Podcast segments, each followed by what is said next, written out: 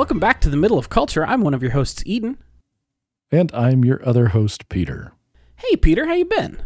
You know, I am hanging in there trying to get through the end of the year, which is always fun. Um, and by fun, I mean it sucks my soul because that's just the way that the delightful uh, insurance machine of America runs.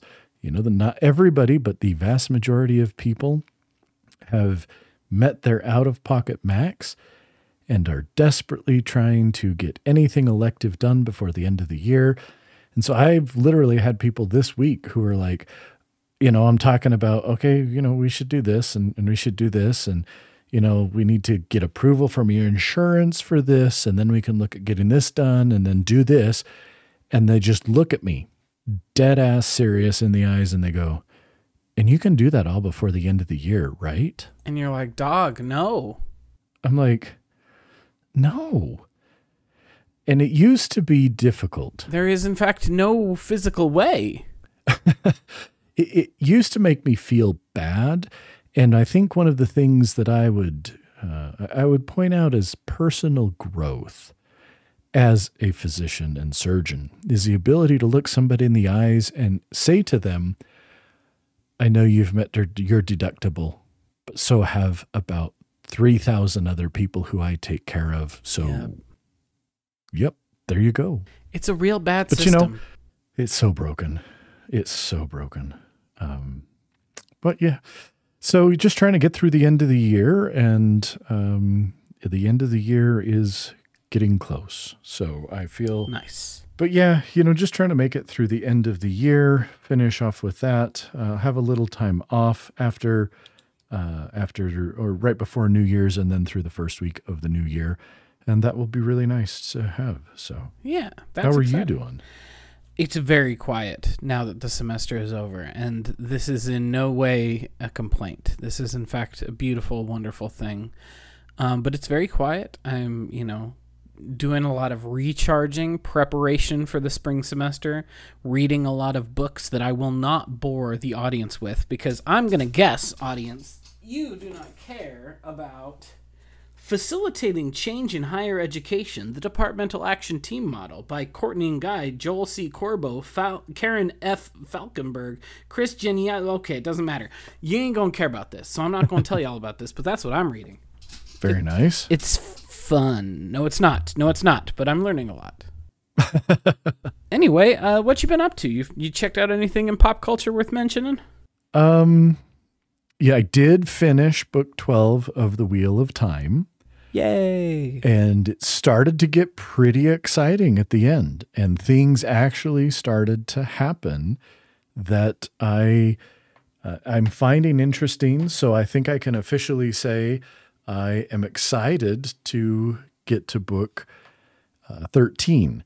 I haven't quite had time to do that yet, though, because, uh, you know, like 30 days ago or so, I was reading some article and it was talking about um, how one of the best ways to avoid, uh, sort of stave off dementia and keep your brain young was to learn a new language. So uh, most of my free time lately, I'm learning. I'm trying to learn German. Okay. So okay. Why German? Doing more because I initially was like, what should I pick? And the easy, you know, there was a part of me that was like, I'll just do like French or Italian or Portuguese. And I was like, that's cheating. And so then I was like, I don't know. I mean, German maybe I just wanted to listen to Rammstein in the German and understand them. Oh, there you go. No, but really, I didn't have a good reason for German other than I was like, you know, I know that English does have a fair number of kind of, there is quite a bit of, of Germanic roots sure. in English. And so I thought, I don't know. Eh, I was trying to think of, of what was there that seemed like something that it's not exactly useful. It's not like I'm going to ever run into people who speak German. Sure. Although there is one scrub tech who does, so I could talk to her in German. I don't have a good explanation other than I looked at it and I, out of the choices I had, I thought, huh, let's try German. There you go. I, so, I, I hope it's going well for you. What what are you using to to learn it? Oh, I'm just using Duolingo. You know, you know. that is okay. There's nothing wrong with Duolingo. Here's the thing Duolingo sucks only because of its annoying ads and um, overwhelming desire to make you um, pay for Duolingo Pro or whatever the hell it's called. Um, and because I am a sucker and I hate ads, I paid for Super Duolingo. So I didn't have to get any of those things. So I can just sit down and I can just do lesson after lesson after lesson and I never get interrupted. So I'm quite enjoying it. Oh, well, this is a fun thing to know that you've been doing this because I also have been using Duolingo to try to learn a language the last few weeks. Nice. And what have you been learning? Japanese. Uh, I have a friend who saw me on Duolingo and called me and he was like, dude, you should join me and do Japanese. And I said, maybe I'll get my German done first. But I have a friend who just literally a couple days ago, he, he called and told me I needed to do Japanese on Duolingo. How Nice. is it going for you?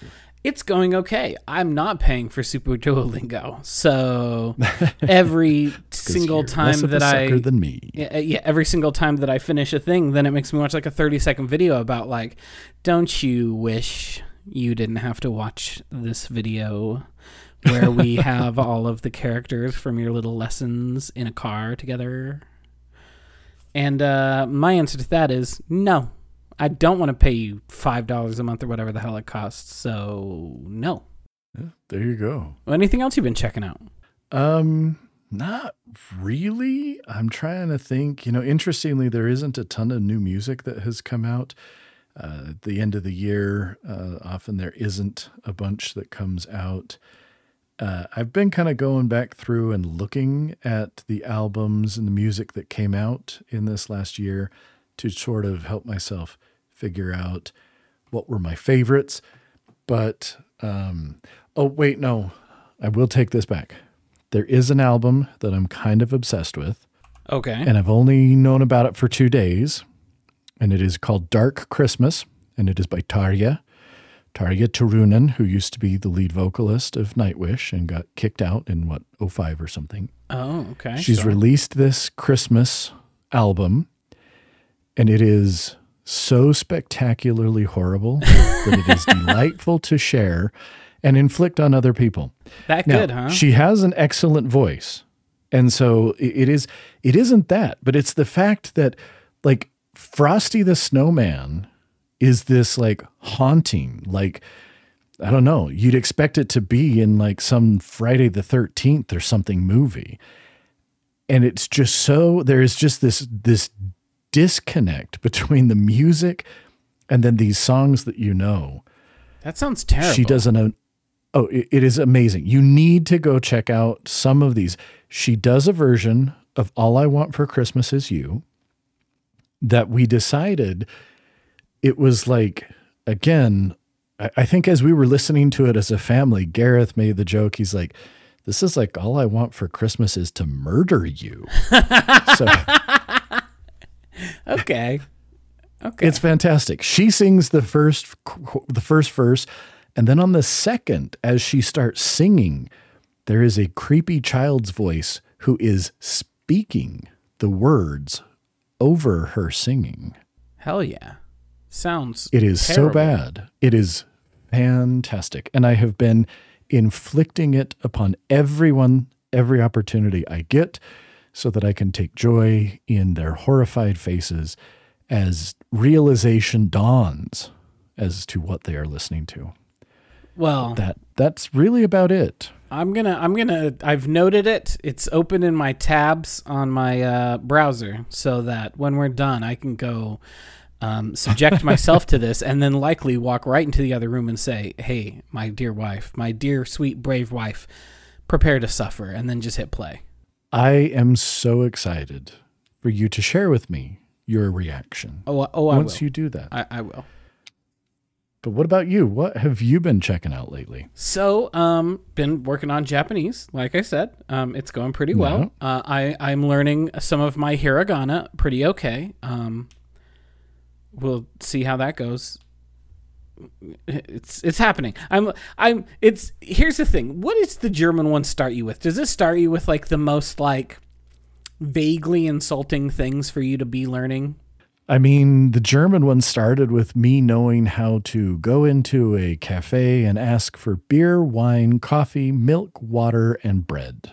Okay, so they are going from the exact same thing because it is teaching me how to walk into a to a uh, cafe and order sushi, rice, tea, uh, water, uh, and all of the other stuff that goes with ordering the most stereotypical food, sushi. It's like, come on, you could at least like have me say something besides just sushi over and over again. But whatever, it is what it is. I, it is.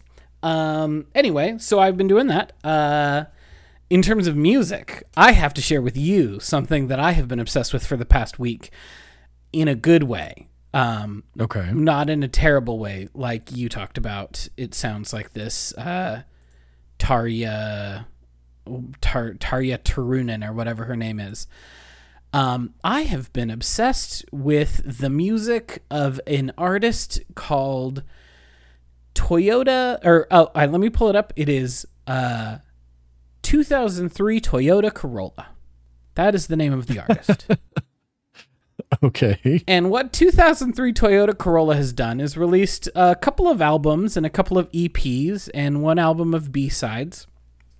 And what these albums have on them uh, are songs that are named after different model years of, of Toyota Corollas. So the first album they ever put out, 2003 Toyota Corolla, was the self titled album, 2003 Co- Toyota Corolla, which features the banger tracks 2003 Toyota Corolla, 2004 Toyota Corolla, 2005. You get the idea. Um, and the thing is, is this is like the weirdest, grimiest vaporwave that I have ever listened to. It is the weirdest stuff in the world because some of the tracks are like these haunting soundscapes that sound like the music of a distant planet. It sounds like you're listening to the soundtrack of Homeworld, the video game Homeworld. Mm-hmm. Some of them sound like the hold music on some nondescript corporate phone line, but fuzzed out to oblivion.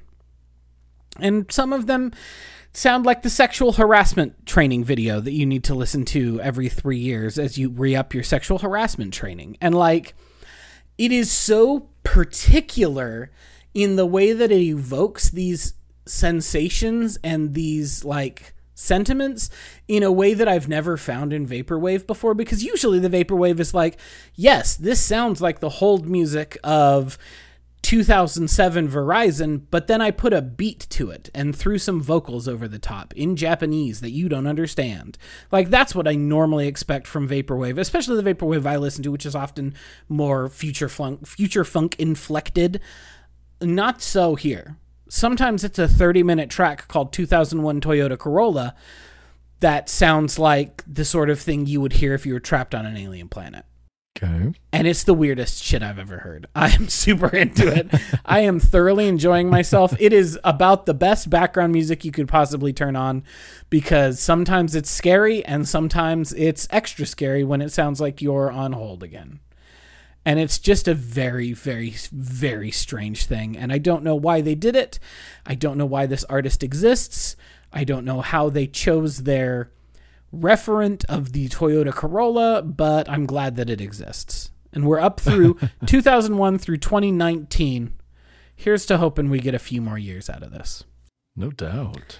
And then the other last thing I will mention um, I was walking to work the other day at the comic book store.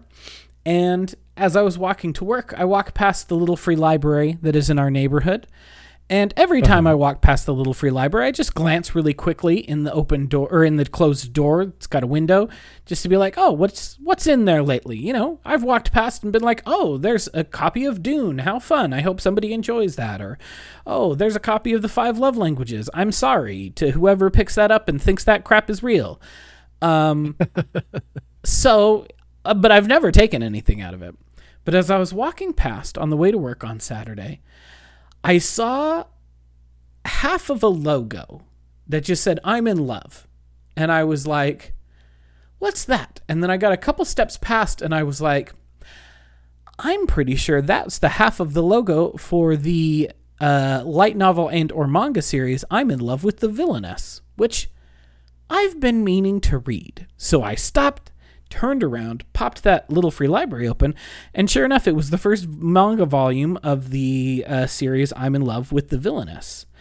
Um, Okay. which is it's uh it was a light novel series first. There's a manga that's ongoing right now, and the dramatization of the show, the animation just ended. I think Sunday is when the last episode came out, and I don't think it's done very well. I don't think it's going to get an extra or another season, which is kind of a shame because I've heard from friends who have read it that it goes to some real weird places.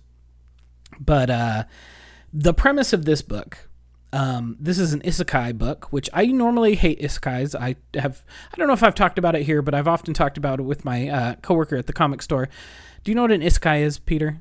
I do not. So an isekai is a really popular genre of Japanese fiction um, about what happens if you wake up and you're in a different world. And often it ends with you dying in this world and then you get reincarnated into the other world or something. It's often dumb plot contrivances. The the most famous of these is you trying to save someone from getting hit by a car and you get hit by the car and then you wake up in a fantasy world where every woman has double H breasts. Like that is normally what an isekai is. Like they're normally just absolute dog shit, just the worst stuff you could uh-huh. possibly imagine. But every so often, they're kind of fun. And this was one that had been recommended to me by friends, and I was like, I really hate isekais, and they're like, this one's pretty okay. The premise of this one is there is this normal office worker who loves to play otome games, like like uh, visual novel games, that where you have to choose who you want to date and like make sure you get their affection up and like you know make that love connection by the end of the game. And she has been playing this one called Revolution. It's her very favorite one. And she goes to sleep one night and wakes up, and she is now embodied in the protagonist. But here's the situation. She keeps playing this game where there are three love interests, these three brothers. She doesn't care about any of these brothers. She cares about the rival, the love interest rival, the villainess of the game. And she's in love with her. And so now she has been transported to the game world and she's like, I don't give a shit about these guys. I'm in love with you. You're the you're everything I've ever wanted. You're mean, you're haughty, you're rich, you're gorgeous. I want you to step on me. And uh obviously the girl is like, "What is going on?" Um it's very lighthearted, it's very goofy. Um but the first volume was delightful. Um and so I've ordered some more. They should be here in the next couple of days. I I ordered the rest of the manga that's out, and I also ordered the first volume of the novel. Um, and we'll see how that goes. Um, but apparently, it goes to some really weird places where, like, this is not an actually an isekai. The whole thing, both the regular world and the uh, the video game world, are both simulations that were created by this set of lovers who did this to create, like, to save the universe. And she's trapped in this cycle of like growing up, being sucked into this game, and then dying because that's the cycle that she got trapped in by her lover, who is the villainess, the other love interest and then it gets like some real fucked up shit by the end. So I'm very curious to see where that goes because as of right now, it's just light and fun and airy. Um, but apparently, it gets real weird. So I'm excited for it to get real weird. Well, there you go. But uh, all right, so let's uh move on and talk about our main event for today. And for at least part of our talking about this main event, we have another guest on. We're working hard here at the end of the year to bring in lots of new voices to the podcast. So, uh, Gareth, uh, why don't you say hi and introduce yourself? Hi, I'm uh, Gareth, um, Peter Jones's son. That is true. Welcome, Gareth, to the pod. Thank you for having me. And we're having Gareth we're having Gareth on because as promised last episode, we were able to make it to go see Godzilla minus one.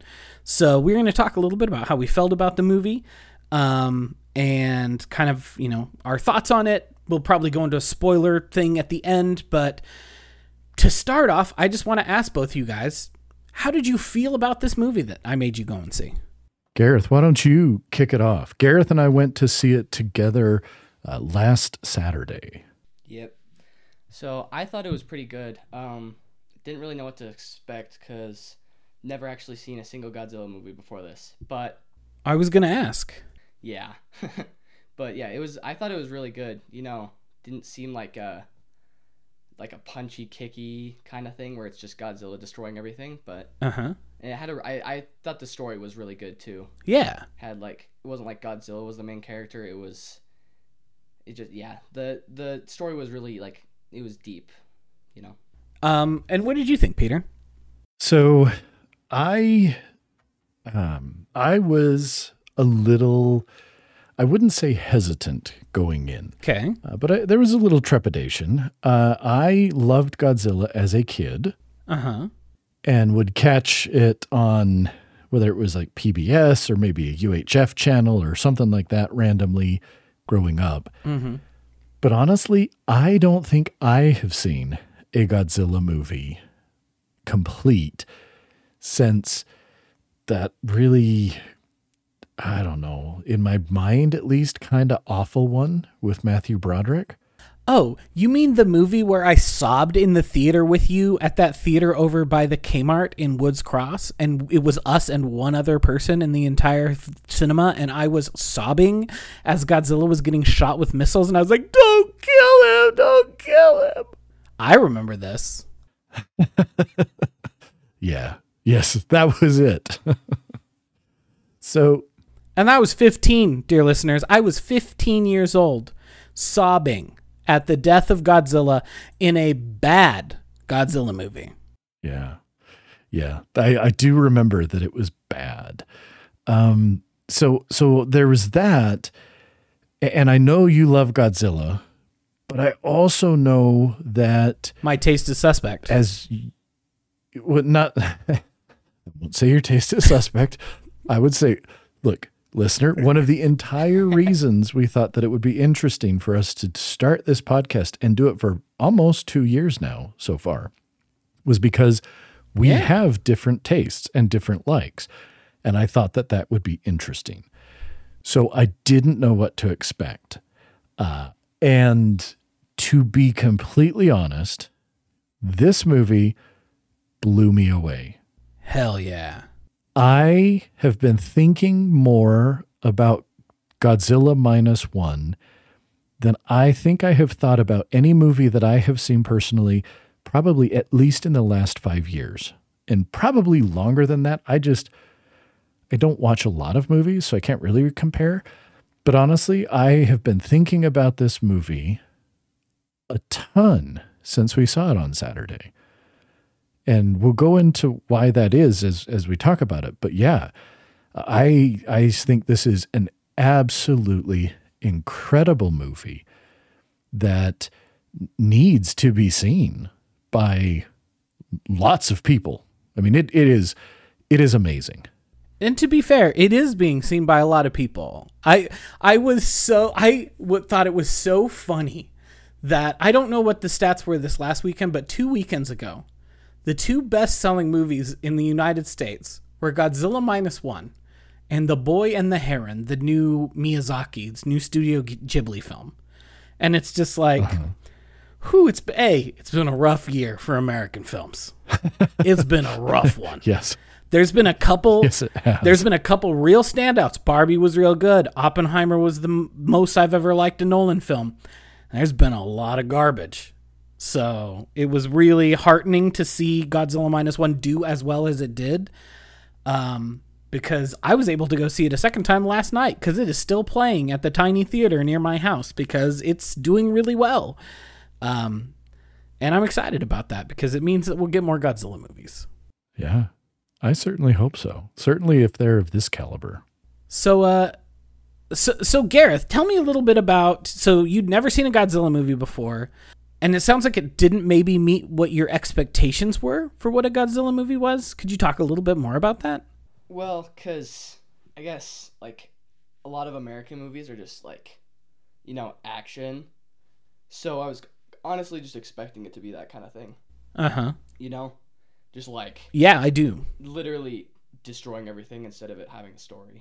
And to be fair, that does happen in a lot maybe most of Godzilla movies. They are not, I will tell you, they are not all as deeply emotionally affecting as this one is.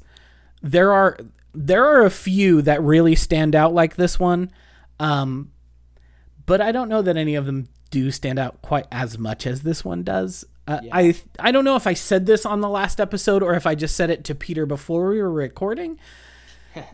But Yeah. this is definitely in my top three Godzilla movies of all time, and it may take that top spot. After a second watching, Yeah. it may have taken that top spot for me. I need to see the other two again, which listeners, I'm going to try to convince Peter to watch some more Godzilla movies with me. So we might be getting to those bad boys.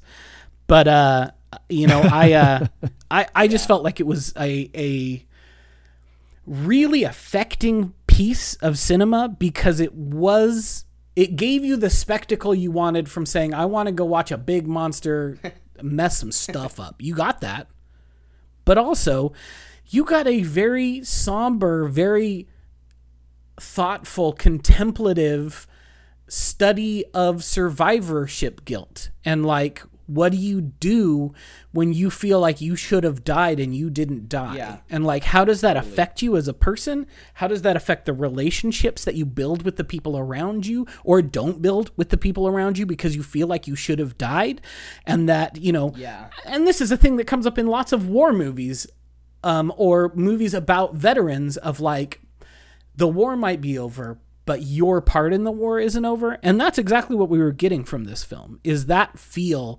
um, which is really new for a godzilla movie. Even the ones that are more serious, less just like let's destroy some stuff.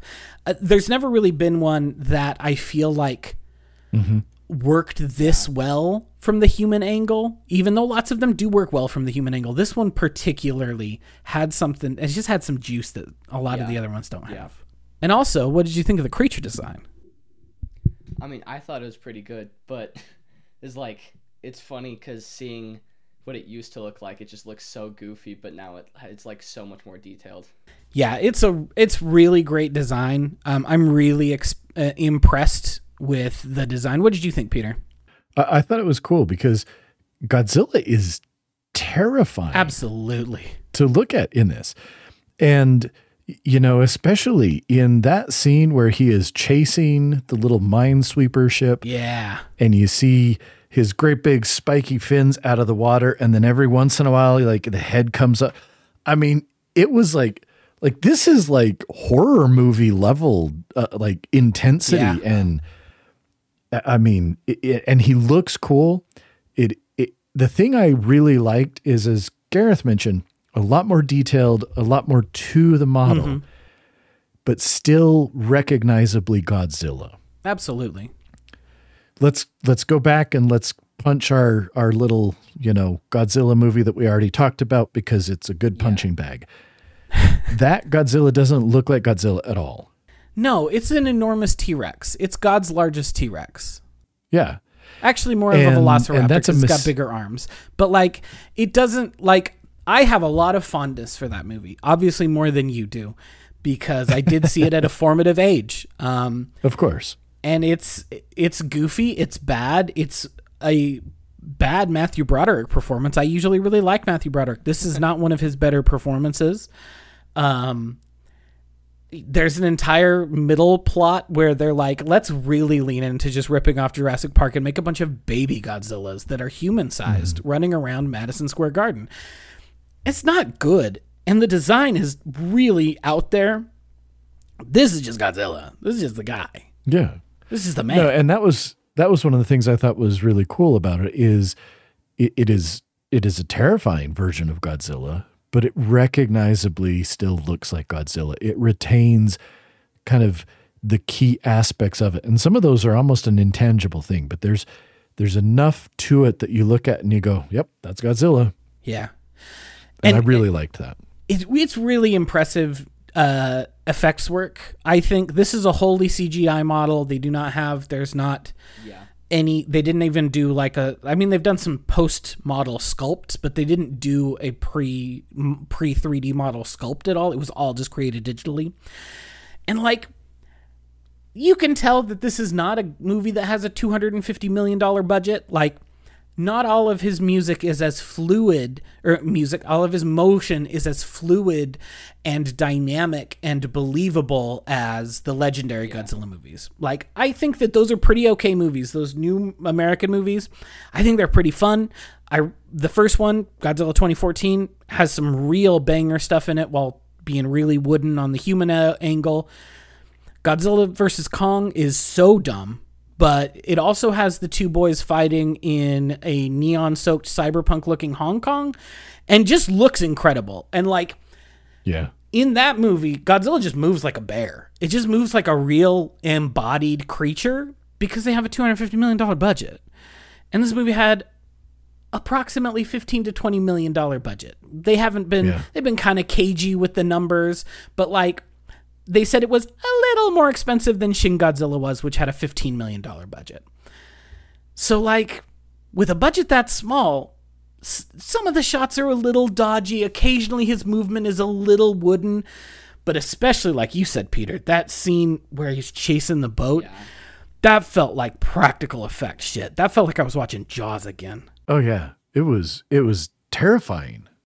It's really cool. Well, um, should we get to the spoiler portion and talk a little bit about the bigger ideas about the film and talk about what happens in it? Obviously, if listeners, if you have made it this far and have not gone and seen Godzilla minus one and you have any interest in it, if it's still in theaters, hit pause right now, go buy your tickets, come back when you're done. Because Yes. it rules and you should go see it. Yeah, this is I mean this is a special movie and I don't know that I'm going to be able to completely explain why it stuck with me so much, but it did. And I think that alone is a reason where if people are curious at all, they owe it to themselves to go watch this movie. It's real good, guys. It's real good. And uh the Yeah. doctor's cute. Just go see his wild hair. He's very cute. and that's the last thing. That's the only spoiler I'll say. The monster scary, the doctor cute. Go see the movie. Gareth, Gareth, you, you- want to hang out more say- or you want to bounce?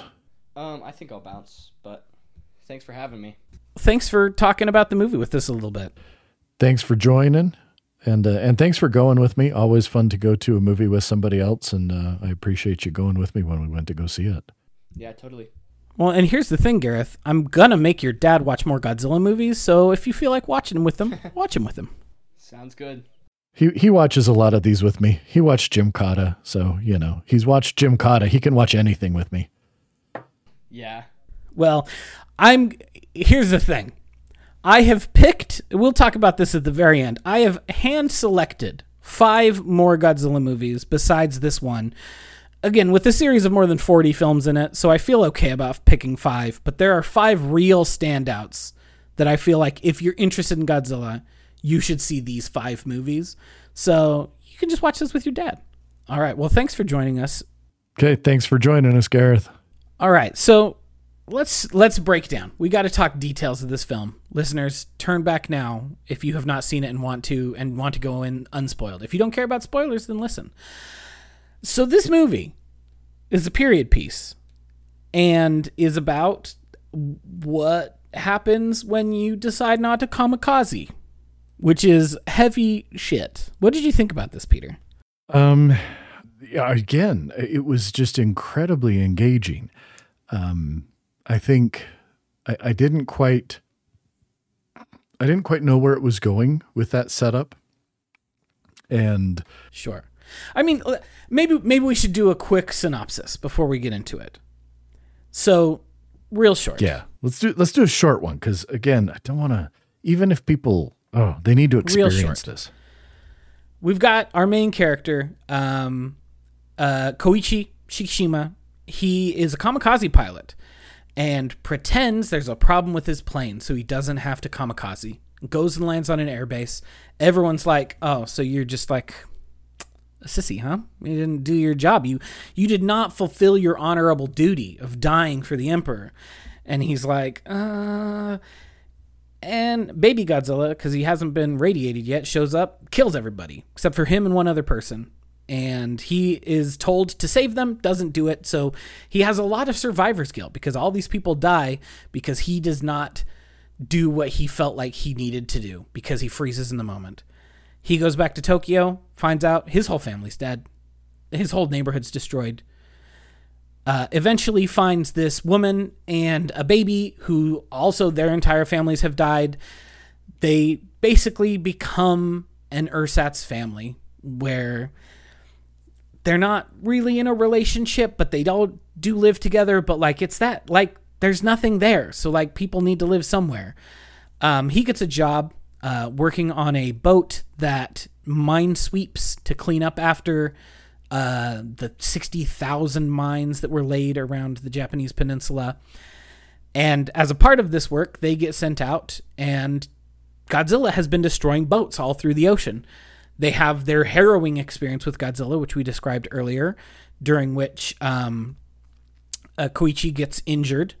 Um, they go back and you know are told that they can't tell anyone what's happened as he finally breaks down and explains everything to Noriko, the woman who's been living with him, and she's like, Everyone who survived the war survived for a reason. So if you are alive, you're alive because you were supposed to be alive. And he's like, maybe that's true. Maybe maybe we can build something together.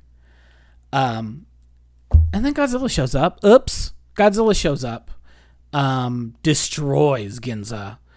Um kills Noriko she dies saving uh, life um, with his blast ray, or with his heat ray, and then goes back to the ocean. The government is in the situation where their hands are tied. Um, and so it has to become a community led effort to try to save the people.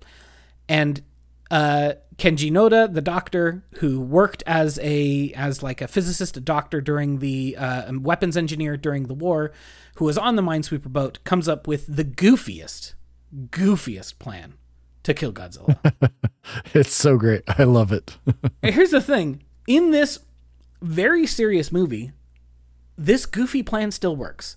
The goofy plan is we're going to tie Godzilla up with a bunch of Freon uh, tankers and then turning them, like opening them up so that the blowing out of the Freon gas takes Godzilla down into the trench at the bottom of Sagami Bay. Because surely going from zero to 1500 meters of depth in five seconds is going to really mess you up. In case it doesn't, plan B is we are also going to put a bunch of balloons. and so if that if he doesn't die from smush, then die from the bends, and so they're like, we'll give him the bends. We'll bring him up yeah, real quick. No, yeah, totally. Um, eventually, they're able to do that thanks to the help of some timely intervention of some tugboats. And but he's still alive when he surfaces again. He's clearly extremely injure, injured. And one of the subplots that has been happening is that uh, Koichi Shikishima um, has been flying a prototype fighter jet to keep Godzilla's attention away from the boats and to get him into position and things like that. He has, unbeknownst to the other people, had the only other survivor of the Oda attack at the start of the movie fit this uh, this fighter jet with two enormous bombs, and he's like, "I'm gonna fly it right into his mouth." And shut and set those bombs off, and that's what'll finally finish him off. So he does exactly that. You, as the viewer, are like, oh, he finally kamikazed. No, listener, he does not. He ejects at the last second and survives. And so everyone is happy. Most of the people survive. Godzilla has been destroyed. He dissolves into nothing. He gets back to land, meets the woman who had been taking care of Akiko the child while he was going and doing this gets a telegram. Noriko survived, so they go to the um, the hospital, and Noriko's alive, and they have this like touching reunion, and then the movie ends with two very goofy sequel st- stingers that we'll talk about a little later. So, what are some of the big things that you felt like resonated with you about this film, Peter? So, as as we kind of talked about and, and talked around, and um, this is, in my admittedly limited experience, this is by far the most human monster slash kaiju movie I have ever seen. Oh yeah. Godzilla is in the story and is there to help tell the story of these people. And that was what made it so impactful and so affecting. Mm-hmm. I mean, we've got a roughly two hour movie, and, and I would say that Godzilla is actually on screen, what, 15, 20 minutes? Yeah, it's not very much. Um, th- and to be fair, this is normal for a Godzilla movie. Uh, I, one of the you know Twitter accounts I follow that is about Godzilla stuff uh, posted a breakdown of like all of the Godzilla movies and like the percentage amount of time spent on screen by Godzilla, and it's usually between eight and fifteen percent, and this one slotted really, really comfortably at about ten percent of the movie Godzilla was on screen. That was it. Okay. So I found that very, again, not exactly what I was expecting because I haven't seen many of these. But let's talk about characters really quick. Yes. Because as listeners who have listened know, characters, that's where it matters to me. Good characters, I will forgive a multitude of sins. And I don't care how good something is if I don't like the characters or feel some connection to them, I do not give a shit about your media, whatever it is. I just don't. Super fair. And so um, let's talk about let's talk about Shikishima. I did not like him at first. I you're not supposed to. I don't think you're supposed to. Exactly. That was what I wrote. You're absolutely not supposed to. And that was cuz so I got home and that Saturday night I actually had to I I wrote up a whole document about my thoughts about this cuz that was how much it was in my head and I needed to do something to get it out. Yeah. And so that was kind of what I said. I said, I did not like him at first, but I don't think we are supposed to. He has been through a, a psychological, emotional hell and has been severely traumatized and is in a state where he's not a likable person. But we see him grow and we see as he begins to deal with the trauma, as he takes some steps, sometimes pushed a little bit to take them. But as he takes these steps to heal, he becomes such a real character. I mean, that's the thing. He feels so, so real to me, Absolutely. Uh, it, you know? And well, yeah, it, it's ahead. just like, I, yeah, you're not supposed to, to like him. And that's good and that's normal because, like, this is a guy who is absolutely traumatized. Like, this is a guy who has an absolutely colossal case of PTSD and, like, feels like he has failed as a person, feels like he has failed as as a citizen, um, and like you understand how a person would would be in this situation. It really, yeah, it's really good. Yeah. So and and again, he's this character who and and this is what I think was done so well. At the beginning of the movie, I mean not the very beginning, but early on in the movie, had he completed a kamikaze attack, had he sacrificed himself, were he gone, you would have been like, cool. All right. But at the end, when you get that moment, and I mean, look, I knew what was coming and I knew what was going to happen, but I was so happy when it did. I was so happy when you did see that it was confirmed that he had ejected and he was still alive. Mm-hmm. And I think that that that's an impressive thing to do in a relatively short amount of time to take this one character who's not the only character there's other people yeah. and so in the time we have with him to take him from this unlikable broken um, kind of unlovable character and turn him into someone who i was so so happy that he had survived and that's Yeah. a that's a feat you know that that's an impressive thing to do Yeah, it's really impressive. And they build just a really like meaningful cast of characters here. Bec- and, and who are all dealing with what it's like to be in post-war Japan in different ways. Um, you know, like yeah you've got Shik- Shikishima who feels like he has failed and is not like a real person basically is how it feels like he's acting you know You've got uh, Noriko, who's like, I'm just trying to make things work. And like, I promised my parents I would survive, and I promised Akiko's parents that I would keep her alive. And so, like, I'm to do that.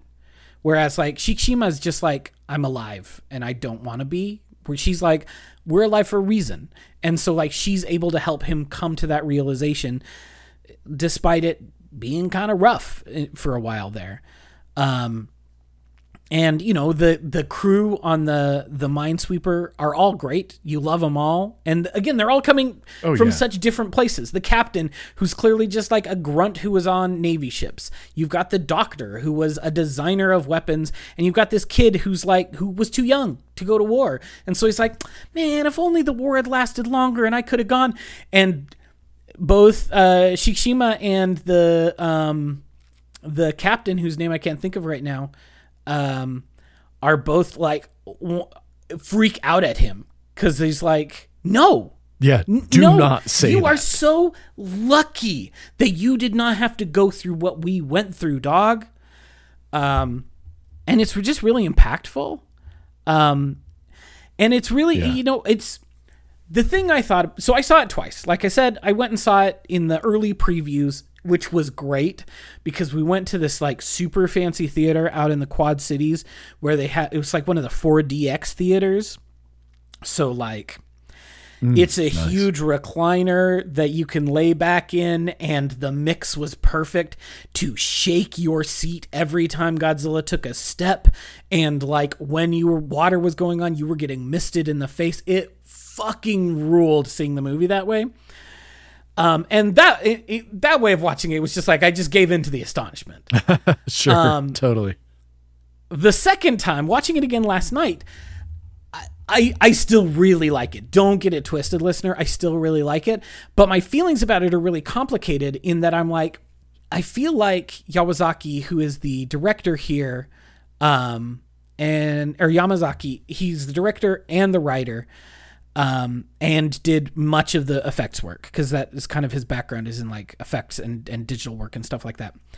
I got a real mixed opinion on his previous work. That's what I'll say. I got a real mixed opinion on his previous work because he's done some real good stuff. Like he did the last uh, Lupin movie in 29. I guess not the last one. I'm sure they've done another one since then because they make Lupin movies all the time. He did Lupin the Third, the first in 2019. A very fun Lupin film. A great remake in a lot of ways of Castle of Cagliostro, which is what I think is the best uh, Lupin movie. He also did that I think really good but really divisive Dragon Quest movie in 2019. But again, the ones I like of his are a Dragon Quest movie. He's also made some real dog shit, like The Eternal Zero, which is a movie about these kids being like, Our grandpa was a kamikaze pilot. Let's figure out about it.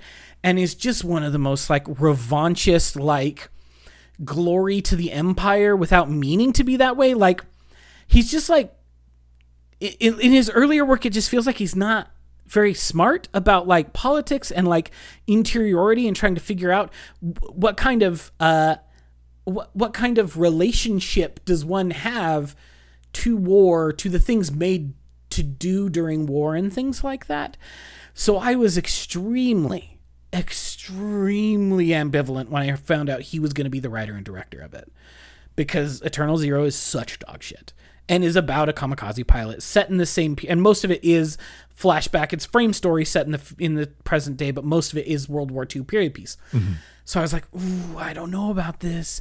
The man learned sometime in the last decade this guy figured out politics a little better and somehow walks this very careful line of like national pride and patriotism without being nationalism because it often shows that the government is a failure. The government is not doing what the government needs to do, which is why the people need to stand up and do the thing. Which, okay, Yeah.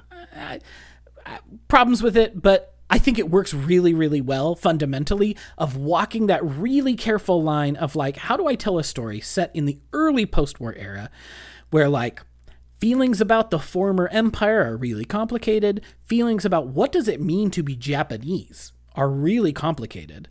Um, and I feel like he walks that line really, really well in this film. Way better than I expected him to. Yeah, I can see that. What are some other things that you felt were like really impactful about it, or things you really liked about it? Um, let's briefly talk about Doc.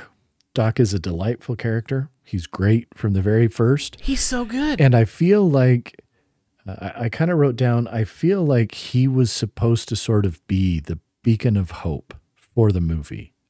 You know, he is Absolutely. when there's all this stuff going on and there's bad stuff and like look, listener, Godzilla is freaking terrifying in this. And Godzilla wrecks some shit. Real scary. And He's and in the midst of all that, you've got to have that beacon of hope. And that character and his attitude and his smile and everything about him, he was like that. Every time he was on screen, there was this little part of that she's like, okay, okay, it's gonna be okay. We're gonna be okay. And so he was he was just delightful. He was he was marvelous and I loved him. He was such a good character. Well, and fundamentally, I think you're exactly right in that, like, he does represent, like, the hope of building a new future. Um, because, you know, there's a scene where they realize, okay, we're getting some pings on the uh, buoys. We think Godzilla's coming. Based on trajectories, he should be here about 11 o'clock tomorrow. So we got to be ready to go by 8. And then everyone's like, so we're all going to go out there and die, right? And he's like, no, we are going to go out there and live, dog. Like, we are not going to go out there and Yeah. die. We're going to go out there and figure it out and like bring as many people home as we can. And like, that's fundamentally what they do. Like, and he's such an interesting juxtaposition with the doctor character in the first Godzilla movie, which have you ever seen that original 54 Godzilla film? I don't know.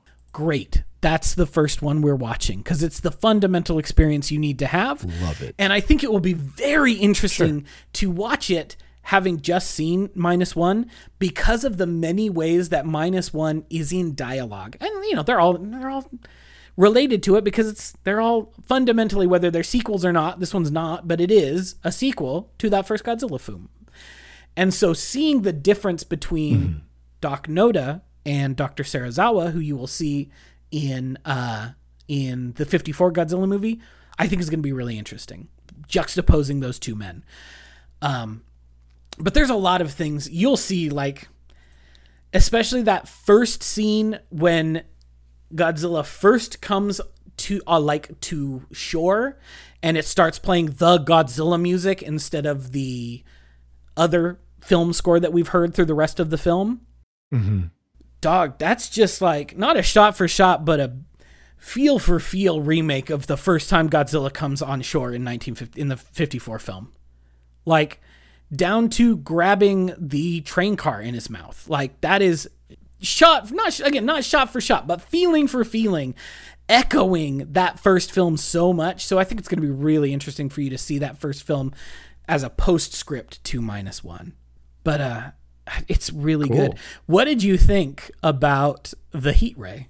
Uh, it's very cool. And it was very effective in the amount of time it took to build up Yeah. because the first time you see it, you're kind of like, okay, okay, what's going to happen? And then it happens and you're like, oh, good Lord Almighty.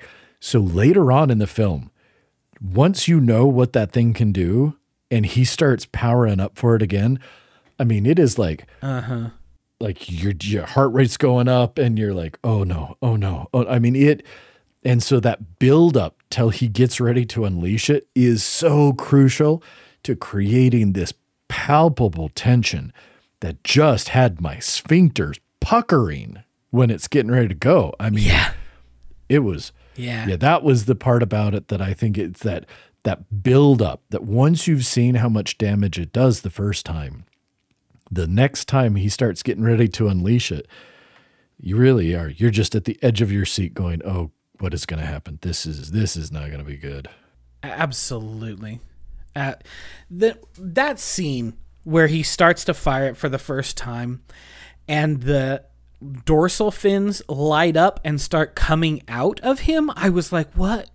Yeah, and, and to be fair, they showed that in the second trailer and I marked out at my desk. Like I remember sitting here at this very desk watching it at like noon on a Thursday or whenever that stupid trailer came out and like calling Cassie because I was flipping out so much and just leaving her a voicemail of like, I cannot express to you how fucking cool Godzilla's heat ray is going to be in this movie. Because, listener, the way that the dorsal fins light up and start to come out of him and come out and out and out and out as they work up from the tip of the tail to right behind him. And then he leans back, goes forward, and then they pile drive into him. It's a pile driver atomic ray. Yeah. And then he shoots it, and it causes fucking mushroom clouds. It's just an atomic bomb in a way that it's never been before. Like, it has been an allusion to atomic radiation. It's never just been Nye just shot a nuke out of his mouth. He shot a literal nuclear bomb out of his mouth. And it was really incredible effects work. Well, and so it was. And but here's what makes it so this again, just things in this movie that made it so impactful to me. You get this really cool, really incredible effect shot. And then you get this absolute gut punch where the blast wave from this mm-hmm. is just knocking crap down and people are flying and it is coming towards them. And at the very last second, Noriko pushes Shikishima in this alleyway so that he doesn't get hit and then she's gone.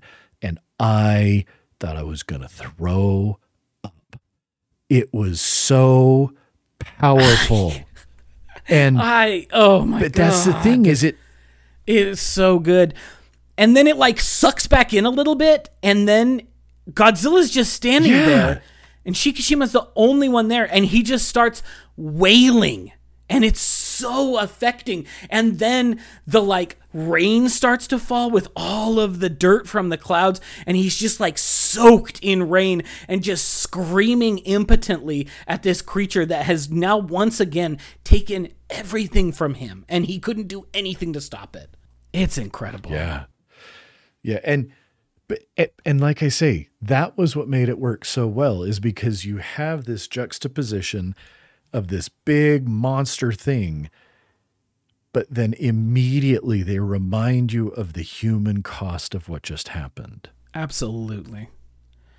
It does a very good job of making the humans present in the scenes, um, which is, you know, Yeah. probably easier now that it's not like that we have computer, you know, uh, imagery and things like that. It's a little harder when you're like, oh, here's a dude in a suit, and here's some other effects work, and here's some people running, and I gotta jam all this stuff together into one shot, which is not that's lots of moving parts. Um, but I feel like it just works really, really well. Um, Well, it does, and and you know, I I know we're we're kind of going a little long here, but the thing I want to say again and reiterate is this movie is such a human movie. It is entirely about the human experience yeah, and what it is like. You know, we all go through trauma. And hopefully, gratefully, most of us aren't going to go through trauma like these characters go through. yeah, yeah, But but we go through trauma and we have to deal with trauma. And that is what this movie is about. This movie is about people learning to pick up the pieces, to move on, to find ways to heal, and in many cases, find those ways to heal through other human beings. You know, the the gang of the the tugboat give Shikishima so much crap about the fact that he didn't marry Noriko and you know they make hints about look you can't tell that that's what she wants and and that part the part about it that matters is this is them kind of saying you to to the to Shikishima you need to make human connections. Yeah, that is going to be what heals you. That is going to be what allows you to move on are those connections that you'll make with other people. And that's a powerful statement. That's a powerful statement. and fundamentally it is because a thing we kind of glossed over in the in the um, uh, summary is the only other survivor of the Oda Island incident. He gets that person to come and fix up this prototype fighter. and you know that guy blamed him for all of it. Um, and so he all he had the survivor's guilt, and like beats him. but also like feels that he has a person who could pinpoint as this is the reason all of these people I cared about are dead, why all of these fellow soldiers are dead. So he, you know, at, as they're leaving on a boat from Odo Island, he shoves all of their pictures into Shikishima's hand. And that becomes like almost this totemic item that Shikishima like fixates on as like these are the memories of all of the people who died because of my inaction. Um, and so then he gets Yeah. that same guy to come and fix it and is like, okay, you're going to put these bombs on it. I'm going to finally, I'm going to do what I was supposed to do before and die nobly flying a plane into something. And he, that guy who's so mad at him and who hates him so much is the one who's like, no, I need to forgive you enough to be like, look, this plane has an ejection seat. So when you prime that bomb, you pull this fucking lever and you survive. And so to see that relief on Yeah. his face as he's listening to the radio and hears that A, Godzilla has been defeated, and B, Shikishima has survived was just like that is a that you know he also is going through that same thing that Shikishima's been going through. We've just seen a lot less of it, but he also has that moment where he's like, "No, we have survived this and now it's time for us to live." It's really affecting. But quickly, to wrap things up. Yeah. Let's talk about these two real dumb, real wonderfully dumb sequel stingers at the end. okay. First off, first off, Noriko survived, which I was like, okay, that's a little trite, but I'll forgive it because I've liked the rest of this movie so much. It's a little trite for her to survive. You know, it was a little trite, but I also want to tell you, I I choked up a little bit. I totally Yeah. did. And then, and then, she turns her head to the side. And there's a fucking bruise venom symbiote something in the shape of a Godzilla fin, a Godzilla dorsal fin growing on her neck. And then it cuts to black. Yeah. What the hell's that? What's going on there? What's going on? I I didn't I, know. nobody knows. That's part of the fun of it. And then it cuts to the top of Godzilla's head. Oh, because Shikishima flies the plane straight into Godzilla's mouth and then it explodes and he just gets decapitated. The top half of his head is gone. And then the rest of the body like disintegrates. And then it cuts to that top half of the head like da- deep down in the ocean and it starts to regrow. And then it cuts to the credits. These are both stupid. Yeah. I do. Here's the thing. I don't want there to be another one. I don't want a follow up. I don't want a sequel. I want this to be done because I want it to leave. Uh, yeah.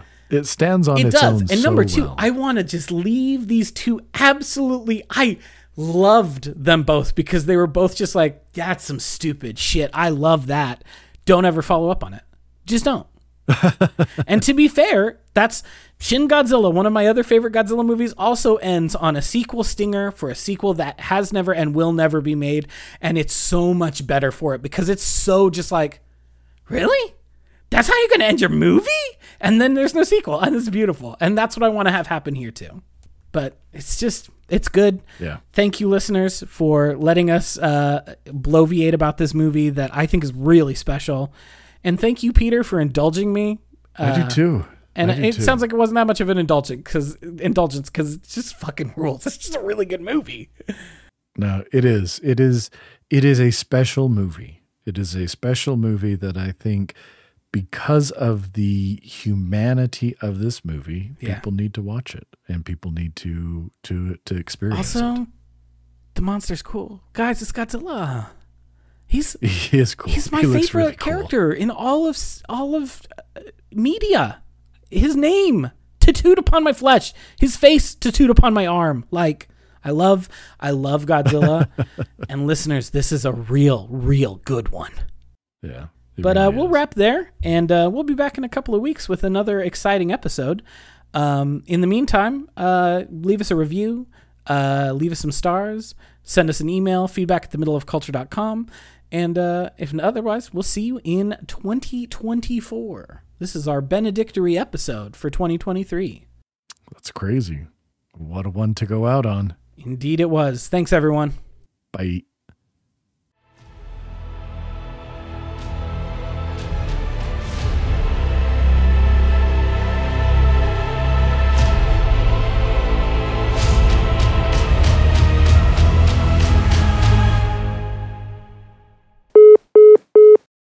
Very interested to hear this bad Christmas album. Dear listener that will never hear this.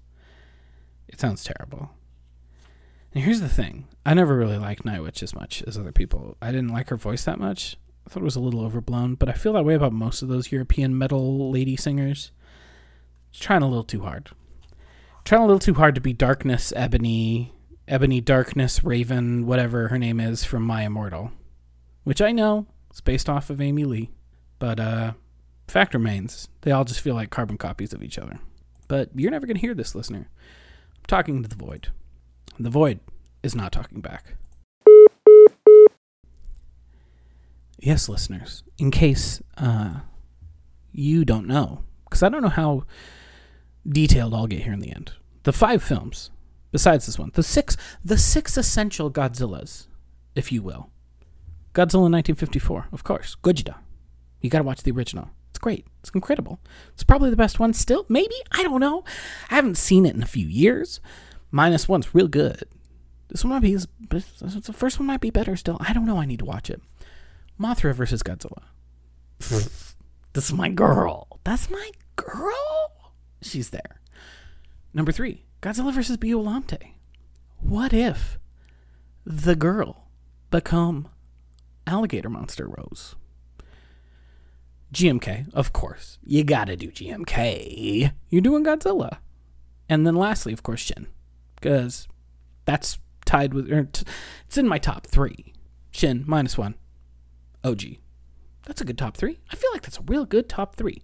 Here's the thing you give some really good filmmakers the chance to make a movie, and they do it. And uh, I have complicated feelings about Hideaki Anno, but uh, he does the damn thing and Shinji Higuchi's there to co-direct with him. It's a good movie. It's real good. It's very different. It's good. Hidetaka Yoshioka. What else has he been in? Oh my god. He does not have as good a hair in real life. So the question is, was that a wig? A real good wig? Or did he just grow shit out and dyeing? Because in this picture from the Tokyo International Film Festival in 2019, no, 2019, according to his Wikipedia page, he ain't looked that good. He did not look as good as that, which is interesting to me. But what are you going to do? Okay, I've just been talking nonsense because that's what you do.